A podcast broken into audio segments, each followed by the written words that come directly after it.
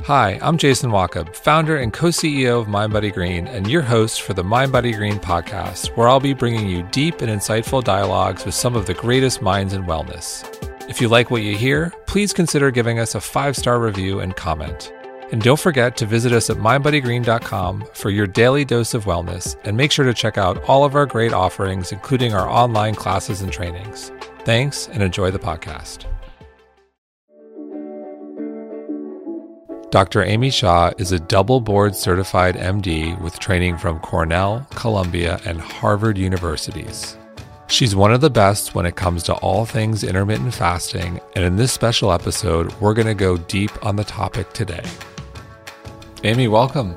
Thanks so much for having me. We are so glad you are here, one of our favorite people at MindBodyGreen. So, today we're going to do a deep dive on intermittent fasting. So, let's start lots of information out there, lots of different definitions, types. So take it away, Amy. What is intermittent fasting?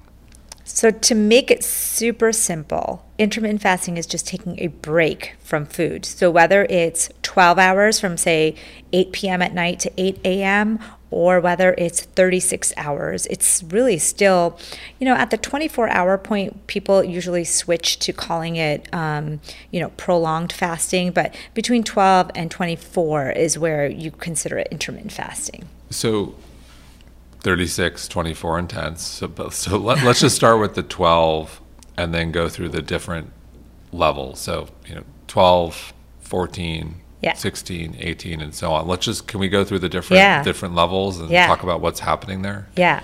So I think most people have heard of the 16 8 um, fast, which is probably the most popular in the media right now. Um, it means that you take a break from eating for 16 hours and you're allowed just uh, water and sometimes other things depending on uh, the fasting protocol you're following.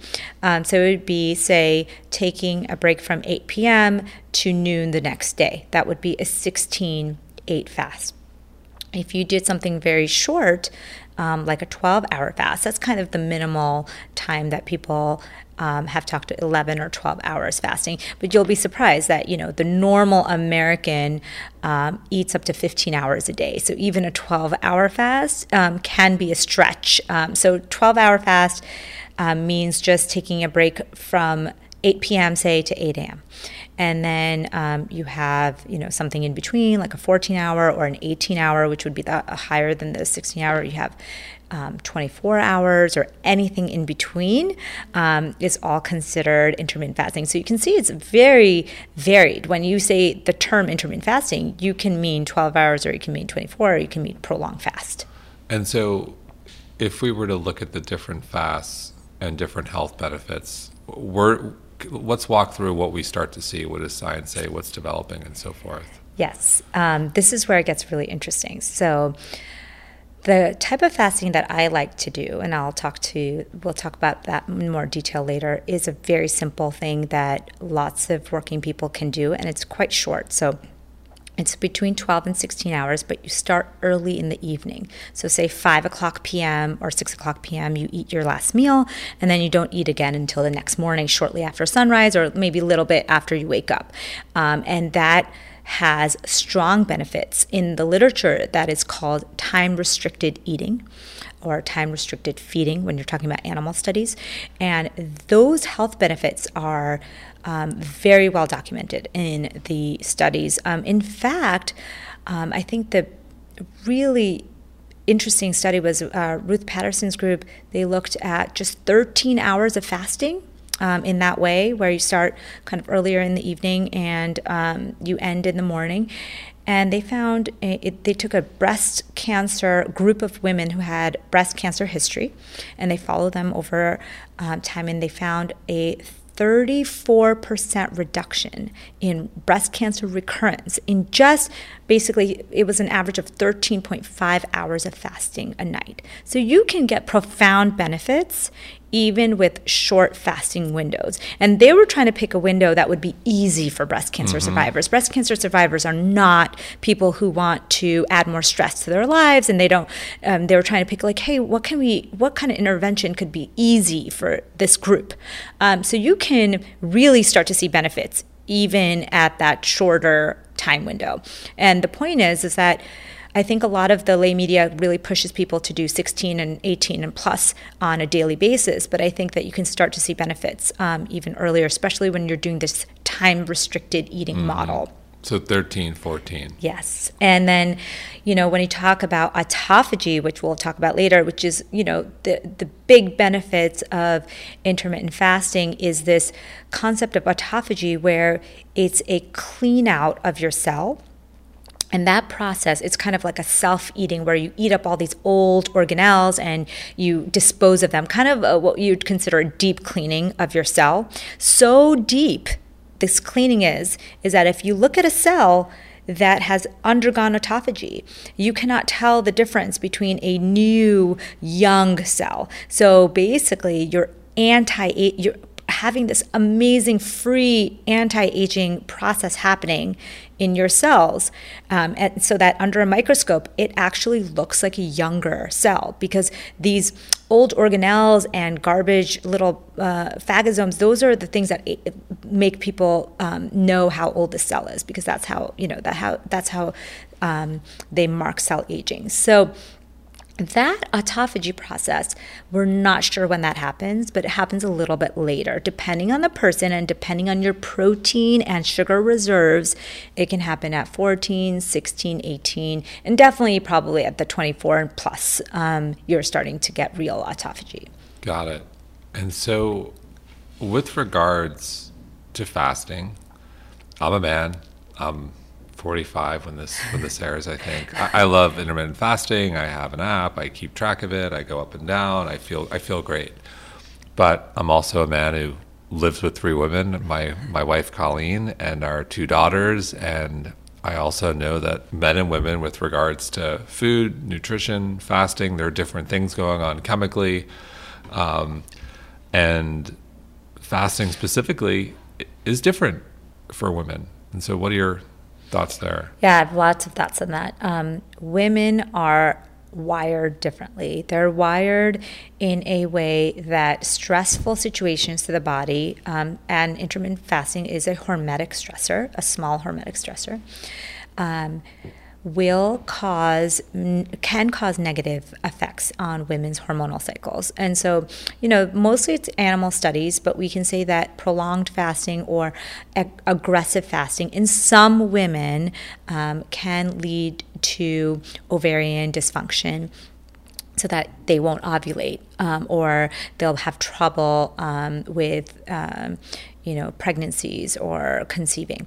And so what i usually say is that it's not that you cannot do fasting as a woman, it's that we are uh, hardwired to be more sensitive to external stressors. So, if you think about it this way, you can imagine that probably this was designed as a protective tool um, to our bodies so that women, even, you know, if they do a stressful activity or they're in a place of starvation or um, famine, um, that the body will not allow for ovulation and conception because their body cannot carry a fetus to term. And so stressful things to your body, such as even stressful exercise, stressful eating patterns, um, and mental stress all can have negative effects on the women's um, hormonal system. And one of the biggest ways I tell women to know that is that there's a few checks you can check to know if you're doing it right. Is your energy good? Because that's a hormonal um, check. Are your periods regular? Or are you getting missed periods or irregular periods? Because that's a sign of ovulatory dysfunction. Um, how is your hunger and cravings? Like, are you craving all the time and are you super hungry like if you are your hormones are probably off any woman and man you probably can know too if you've ever been on a very strict diet your hunger signals go way up and you feel the cravings like you've never had before. And so those are all signs that maybe you're not doing the right thing with intermittent fasting. And the, the fourth thing would be sleep. Like, you know, check on your sleep. Is your sleep disturbed? If your sleep is disturbed, as a woman, and as a man, actually, except for the um, cycle part of it, you really can check in with yourself because not everything is right for everyone. And we really have to personalize it to everyone's own hormonal status and where they're starting, where they're baseline stress level is at. If you start fasting and you are living a completely stressful life, you are more likely to deal with these hormonal dysfunctions.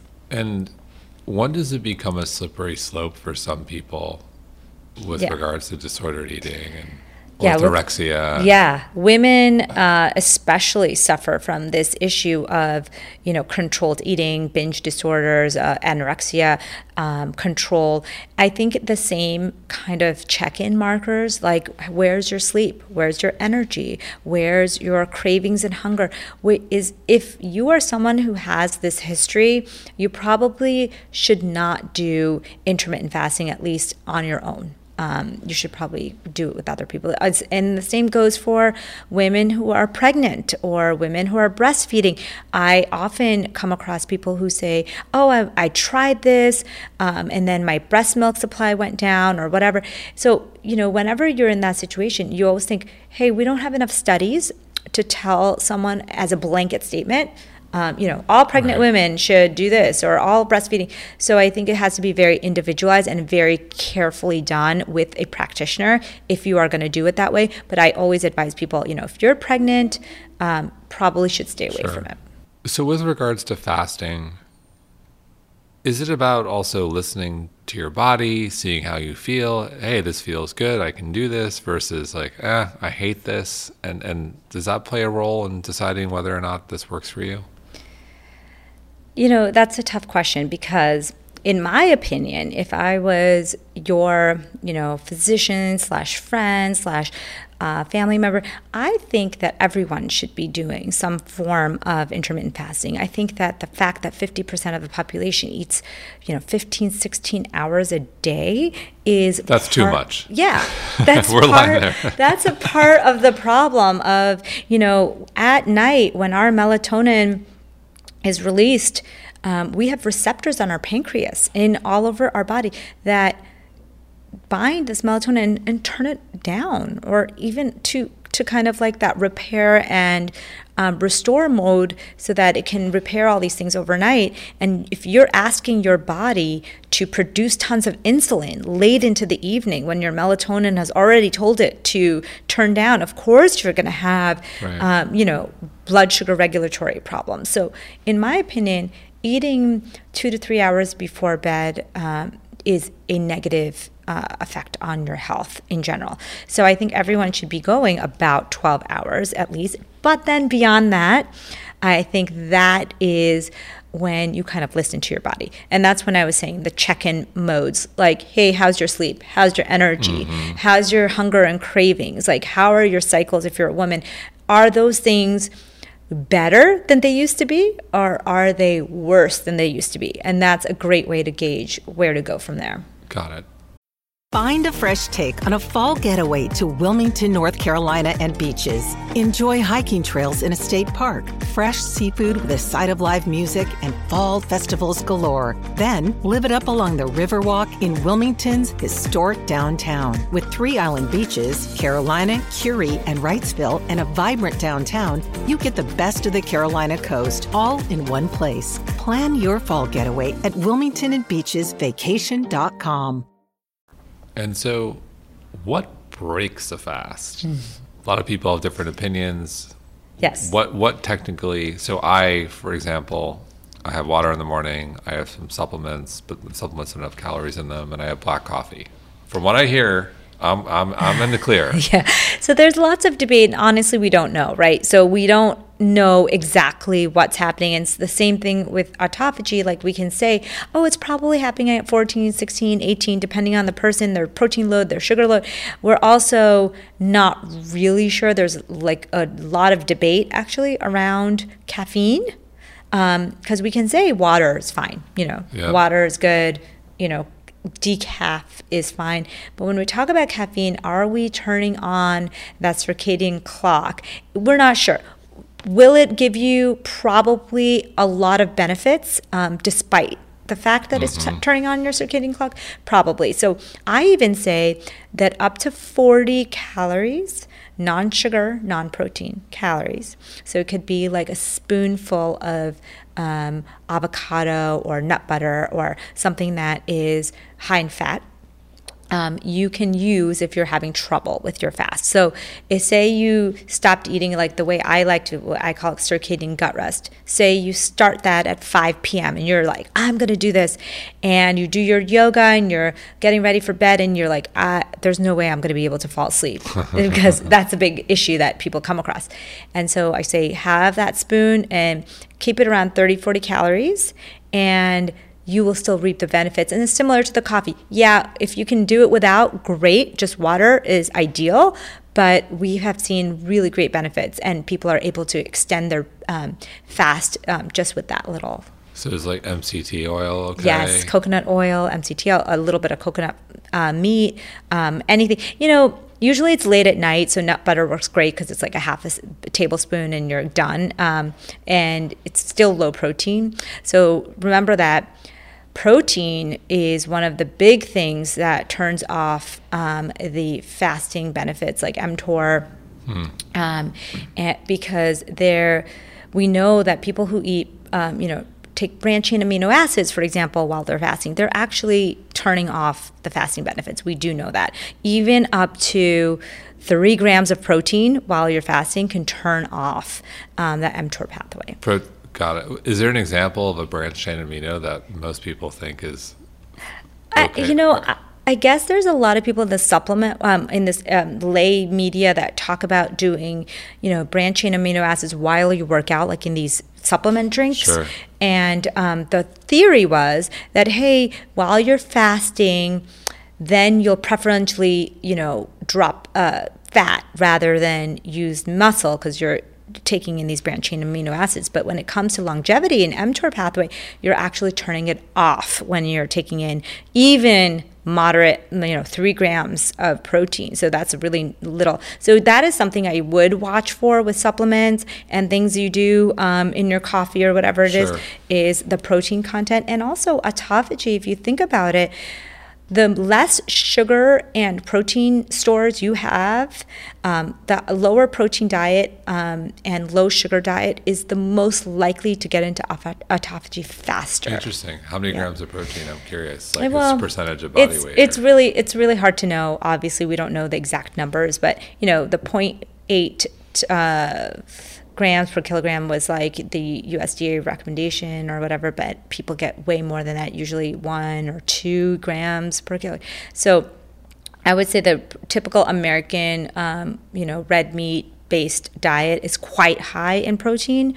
So I think what my takeaway to my patients and to people is like, hey, you don't need to slam the protein shakes. You right. don't need to take all the supplement protein. If you're eating a healthy diet with tons of vegetables and um, plant food, and if you want to do, you know, protein here and there, you don't have to be searching out the protein all the time. In fact, it's probably negative when it comes to longevity. Right. So, with regards to breaking a fast, is there like a proper way that you recommend to people? So I love fasted workouts. And I recommend that if you do it my way, the circadian way, where you would stop eating early in the evening and you would wake up in the morning and then go work out in the sunlight or get some sunlight and then go work out indoors um, that is the ideal way to start your day. And then you break your fast after that fasted workout. And then that way, if you want to have some protein, th- that would be the ideal situation to add in some protein along with vegetables. Um, and um, fiber is basically what I would recommend. So, your, so your dream fast meal is some veggies, fiber, and a little protein. So what I do, I'll tell you what. What I does do. that look like for you in the morning? Yeah, like I'll it's 10 a.m. Yeah. You just you just yeah. did your 14 hour. Yeah. I did my workout because my workout is going to extend, like it helps mitochondrial um, health. It is lowering my insulin stores. It's getting you into autophagy. Say, you know, you're right at the 14 hour mark and you work out and you use up those last you know, liver glycogen stores and you start the autophagy process. So that's why I like fasted workouts because it kind of speeds up that process. Um, and then after that, the window for getting in protein. Remember, like when we used to go to trainers or whatever, they'd be like, eat protein within 30 minutes of your, Yeah. you know, you should be having a shaker on your way out of the gym or whatever. So we know that that that window is a lot longer now. Um, but you know, it's more like an hour, two hours. So after you finish your workout, say I shower, I go to work, and to me, um, I used to do smoothies a lot, but I got sick of them, and I like to chew my food. So now I take berries, I take nuts, and I take um, raw vegetables with hummus, and um, and that's how I break my fast pretty much every time I fast. And that way I can be in the office, I can be between patients, and I'll have usually a chai um, uh, with almond milk or whatever. And that's a nice way for me to have a small meal, usually, like you said, around 10 o'clock. Um, that kind of holds me over till lunch when I can have a bigger meal. Got it. And so, with regards to intermittent fasting on a daily basis, is it good to go up and down or just pick a number? Like, I personally go all over the place. I'll do 13, I'll do 15, sometimes I'll do 20, I'll go back down. Like, I try to like make it interesting and always change it up and also listen to my body. Like, there are some days, like today, for example, I was like, I was just hungry. Yeah. And like, I wasn't going to do 18 or 16. It was like 14. Like, I'm having some food. Yeah, I love it. That's probably the best way to do it and listening to your own body cues. But of course, a lot of people want to know some external cues that they can use to. Um, I like switching it up. And the reason I like that is, you know, the age old dietary knowledge that we have is that our metabolism is really smart. And if you're doing it for fat loss or weight loss or metabolism benefits, then you have to remember that our metabolism adjusts. So if you fast every day, you know, 16 hours, and you're really taking in low calories, on those days, your your metabolism will turn the thermostat down. You just won't burn as many calories. Um, but if you keep switching it up, um, where you do, so for example, I'll do three longer fasts a week, and I'll do three shorter fasts a week, and then I'll do one day off. And the one thing I will say for women who are menstruating women, that the week before your period um, is probably actually like the week and a half probably is the time that I cycle kind of lower or no fasting, meaning that um, you're the most sensitive to cortisol at that time. And so, as I mentioned, that um, intermittent fasting is a hormetic stressor, and then doing tons of exercise is also a stressor. So, you really want to work on your stress control during that latter half of your um, cycle, so between ovulation and menstruation. And so those two weeks, I kind of lay low on the fasting, and then the day zero um, of the cycle to day 14 is kind of your green light to go a little harder on the fasting and the workouts. And so it's a nice way for women to have a framework, and men can use that same framework, but just switch it up to, you know, which two weeks feels better to them. Um, I think cycling in and out is really, really a nice way to give your body a break and also push your body a little bit. And we know that, you know, producing these ketone bodies um, that we do when we fast, even, I mean, I'm not talking about going keto and intermittent fasting. I'm saying just a regular person who is using up all their glycogen stores while they're fasting overnight will start to make ketone bodies. And these ketone bodies are really good for the brain, especially the aging brain, um, and really can help with brain related dementia, Alzheimer's, um, and things like that. So there's lots of benefits beyond um, just weight loss that we're looking for with uh, intermittent fasting. So why are you you were you love fasting? It's all over your Instagram, which everyone should follow. Why are you so passionate? Why are you so excited as a physician about intermittent fasting? So this is an interesting story. So I grew up in, um, I was born in India, and I was born into a family of very religious people, and they are Jain. They're, it's it's a religion, a, it's almost like a philosophy called Jainism, similar to Buddhism, and there's tons of fasting involved. Um, my grandmother, both my grandmother, uh, uh, maternal and paternal, were extremely religious. One of them actually devoted her life um, to religion, where she basically becomes a monk for um, the rest of her life. And they did fasting every every evening. They would not eat after sundown and they would intermittent fast every every day basically and then they would go eight days um, without eating and just water for the holy time of the year and so i had al- always been around um, fasting but i always poo-pooed it, especially as I went through medical school and we were talking about six mini meals a day and like, you know, high pro- and I was like, these people are crazy. Like they're doing all the wrong things. And then I started seeing the literature on intermittent fasting and it is like if this was a drug, it would be a billion dollar drug. The research is that strong. I mean, there is research for brain health, for cardiovascular health, for diabetes, for cancer, for, um, you know, obesity. And you look at the skyrocketing, um, you know, rates of these things. I mean, 50% of the adult population has heart disease, you know, uh, diabetes went from 103 million people in 1980, which we remember, but a lot of people won't, um, to like 500 million today. So you can imagine, like, we're not doing a good job of controlling these diseases. I mean, obesity, as you know, is on the rise. So we need a solution that is different from what's out there.